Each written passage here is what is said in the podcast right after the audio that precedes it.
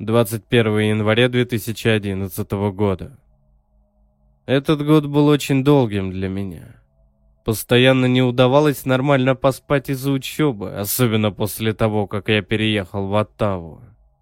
Сейчас я уже нахожусь дома с отцом в Брэмптоне, город, где я вырос. Я приехал сюда 18 декабря, чтобы повидаться с семьей и друзьями. По крайней мере, то, что я должен был делать. Ввиду последних событий, мое праздничное настроение изрядно испорчено. В ответ на сотню комментариев и писем скажу сразу. Да, я посмотрел кассеты, которые мне обещал показать Уилсон. Правда, эти пленки сработали как проклятие. Да, я хотел узнать больше обо всей этой истории, но при этом я одновременно хотел о ней забыть. Я ничего не мог с собой поделать. Я должен был посмотреть эти кассеты. Не только ради себя, но и ради всех вас, кто заинтригован парнем в костюме медведя из моего прошлого. После просмотра во мне проснулось жуткое чувство. Яма страха от понимания того, что все эти дети мертвы, и я мог оказаться одним из них. Спасибо, что прочитали мою нудятину, если, конечно, вы не пропустили эту часть текста ради главного. 1 января я позвонил Митчеллу Уилсону и спросил, когда у него будет время для того, чтобы я пришел и посмотрел записи. Попасть в участок было довольно трудно из-за снежной бури, так что он сказал, что я могу прийти в любое время. Записи находились в участке не очень далеко от меня.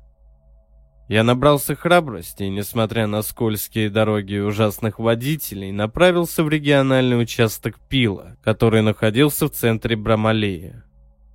Я встретил Уилсона в приемной, а затем он проводил меня в маленький офис на втором этаже. Он предложил мне сесть и подождать немного, пока он сходит за записями. Перед тем, как покинуть офис, он обернулся и сказал, «Ты уверен, что хочешь увидеть это?» Разумеется, я был уверен, или, по крайней мере, думал так. К тому же, другу Уилсона пришлось заполнить множество бумаг, чтобы пропустить меня сюда, и я не хотел упускать возможности. На этом участке находилось две записи. Мне предоставили только одну из них, потому что вторая была слишком повреждена. Подвал мистера Медведя. Тридцатая серия. Мистер Медведь никогда не переставал беспокоить меня, особенно после того, что почти случилось, когда я был маленьким. Эта серия снималась в сумеречном лесу, что усложняло видимость, особенно учитывая качество записи. Отличительная черта канала Каледон Локал 21. Серия началась с того, что камера была направлена на мистера Медведя, сжимавшего ее в своих лапах. Это маска медведя. В тени деревьев она смотрелась еще более зловеще. Приглушенным голосом он сказал. «Здравствуйте, дети. Сегодня я буду делать волшебные вещи со своими друзьями. Я отправлю их в далекую страну, где они будут по-настоящему счастливы. Мистер Медведь повернул камеру, демонстрируя вездеход с трейлером. Но что потрясало больше всего, в трейлере находилось семеро детей. Они лежали бок о бок. И это только первая партия, но скоро будут еще. Мистер Медведь сфокусировал камеру на брезенте, разложенном на земле. Он приподнял брезент, демонстрируя большую дыру, которая была как минимум 12 фунтов в глубину и около 15 в ширину. Остаток эпизода мистер Медведь сбрасывал детей в яму по одному. Я спросил Уилсона, мертвы ли дети? Он покачал головой и ответил. Еще нет. Наконец все дети были в яме. Несмотря на то, что некоторые из них были в неудобных позах, они были без сознания до сих пор. Витамин С поможет детям, выжидающим их в великом путешествии. Чтобы показать, как он подготовился, мистер Медведь повернул камеру и продемонстрировал несколько канистр бензина, спрятанных за кустом. Камера приблизилась к канистрам, а мистер Медведь напевал себе под нос что-то до конца серии. Уилсон рассказал мне, что это были 7 из 16 сожженных жертв. Медведь использовал тот самый бензин, чтобы сжечь их. Яма, полная горящих детей. Какого черта он это делал? Меня пробирает дрожь от мысли, что я мог быть среди тех детей. Уилсон признался, что он солгал о том, что вторая запись была неисправна. На ней был записан процесс самого горения. Он почувствовал, что я не готов к столь тревожному и красочному содержанию этого эпизода. И знаете что? Может быть, я и не готов. Я даже не хочу смотреть это. Пока с меня хватит. Нужно какое-то время, чтобы прийти в себя. Ведь владелец Каледон-21 все еще на свободе. Продолжение следует. 5 апреля 2011 года. Я правда хотел бы писать больше в свой блог. Однако определенные обстоятельства отбили у меня охоту заниматься всей этой фигней с Каледон Локал 21. С тех пор я получил сотни писем о моем блоге по электронной почте и даже переписывался с одним журналом касательно моей истории. Но теперь настало время рассказать всем о том, где я пропадал целый год. История о шкатулке Пандоры – правда. И я ее открыл. Я открыл ее, когда посмотрел вторую видеокассету, находящуюся в распоряжении полицейского участка в Брамалее. Еще я бы хотел сказать о том количестве шуточных и фальшивых писем, которые я получал от людей, утверждающих, что они это мистер Медведь. Давайте начнем со второй видеокассеты, ведь именно она так меня напугала, что я временно прекратил поиски. После нескольких недель молчания я решил спросить Митчелла Уилсона, могу ли я посмотреть ту вторую кассету, о которой он говорил.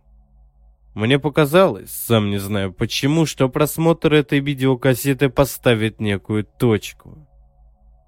Уилсон определенно колебался, показывать мне ее или нет, но я был настойчив. Он предложил мне вот что — если, когда мне исполнится 20, я все еще буду хотеть посмотреть эту кассету, то он мне ее покажет. Ничего не поделаешь, пришлось ждать. К тому времени, как мне стукнуло 20, мне все еще было интересно ее посмотреть. Я позвонил Уилсону, и он мне сказал, что надеялся, что я забуду об этой своей просьбе, но ответ «нет» меня не устраивал. Он продолжал повторять, что мне действительно не нужно смотреть это видео.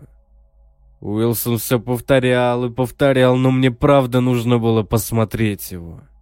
Я должен был сделать это. И он в самом деле пригласил меня однажды утром в понедельник в отделение полиции. Я видел все фильмы серии «Пила» и видео про убойные цеха на занятиях по этике.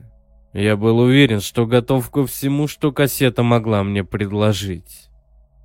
Каким же я был наивным оптимистом. Подвал мистера Медведя. 31 серия. Когда Уилсон пошел за кассетой в комнату для хранения вещдоков, офицер полиции, ответственный за хранение улик, неодобрительно покачал головой, а на его лице было написано «Что ты делаешь?» Уилсон объяснил, что на этой кассете записана последняя известная существующая серия подвала мистера Медведя. Естественно, я подумал, что увижу смерть этих детей, и мне стало страшно. Серия началась в лесу, в том же самом, что и в предыдущих сериях. Я далеко не сразу это понял. Была ночь, деревья и трава казались просто силуэтами, танцующими в темноте. Справа на экране виднелись тусклые отблески света. На записи не было звука. Казалось, что ночь была ветреная, но не было слышно шума ветра в ветвях деревьев. Камера медленно начала приближаться к свету. Был виден дым, поднимающийся из дыры в земле. Языки пламени перехлестывали через край. В этот момент Уилсон поставил запись на паузу. «Ты уверен, что хочешь это увидеть?» Спросил он меня. Я сказал «Да», хотя голос разума утверждал обратное. Видео продолжилось. Оператор подошел к яме. Она была вся в огне. Это была та самая дыра, которую я видел в предыдущем эпизоде. Только в этот раз она была наполнена силуэтами. Я увидел, что они двигаются туда-сюда, мерцая и крутясь. Некоторые же силуэты были неподвижны. Я отлично знал, что это за фигура. Камера начала подстраиваться к яркости, и я увидел горящую плоть, красную, черную, расплывчатые нереальные цвета и движения. Хотел бы я забыть то, что я видел, но такое не забывается. Это был не фильм ужасов, а реальность. Детей убивали ужасным образом. Это могло случиться и со мной. Сцена внезапно изменилась. Теперь был виден рассвет, а камера стояла дальше от ямы. Огонь потух, однако дым до сих пор поднимался. Впереди была какая-то фигура. Я сразу же ее узнал. Костюм мистера Медведя лежал на земле.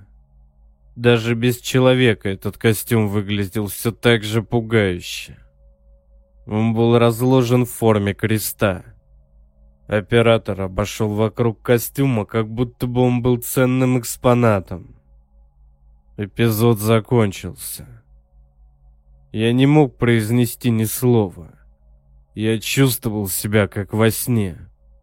В интернете можно найти много ужасных вещей, но я никогда не видел ничего подобного. Уилсон спросил, хорошо ли я себя чувствую. «Да», ответил я дрожащим голосом. Когда мы ушли, я заверил его, что я в полном порядке, а также в том, что в какой-то степени это все расставило точки над «и». Он не слишком мне поверил, однако не стал больше спрашивать. Он был прав. Я был обеспечен кошмарами на неделю вперед. Я сдался. Каледон Локал 21 меня больше не занимал. Больной человек, который сжег заживо кучу детей, использовал как приманку фальшивый детский телеканал. Я мог бы быть одной из его жертв, однако же я все еще жив. Наверное, мне стоит быть благодарным, но я чувствую себя виноватым. Я еще жив только благодаря удачному стечению обстоятельств. Десять месяцев спустя я вернулся к этому делу, но теперь мне нужно переключиться на что-то другое. Мой почтовый ящик ломится от сообщений. Некоторые люди просили описать все более подробно. Некоторые спрашивали, могу ли я загрузить в интернет записи с кассет. А некоторые писали мне, утверждая, что они — это мистер Медведь.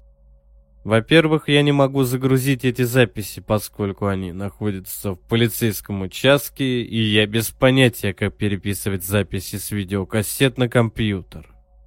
Теперь про людей, которые говорят, что они это мистер Медведь. Вы меня не проведете. Когда несколько десятков человек притворяются одним, это очевидно. Я даже видел поддельный YouTube-канал Каледон Local 21. Это забавно, но там нет настоящих видео.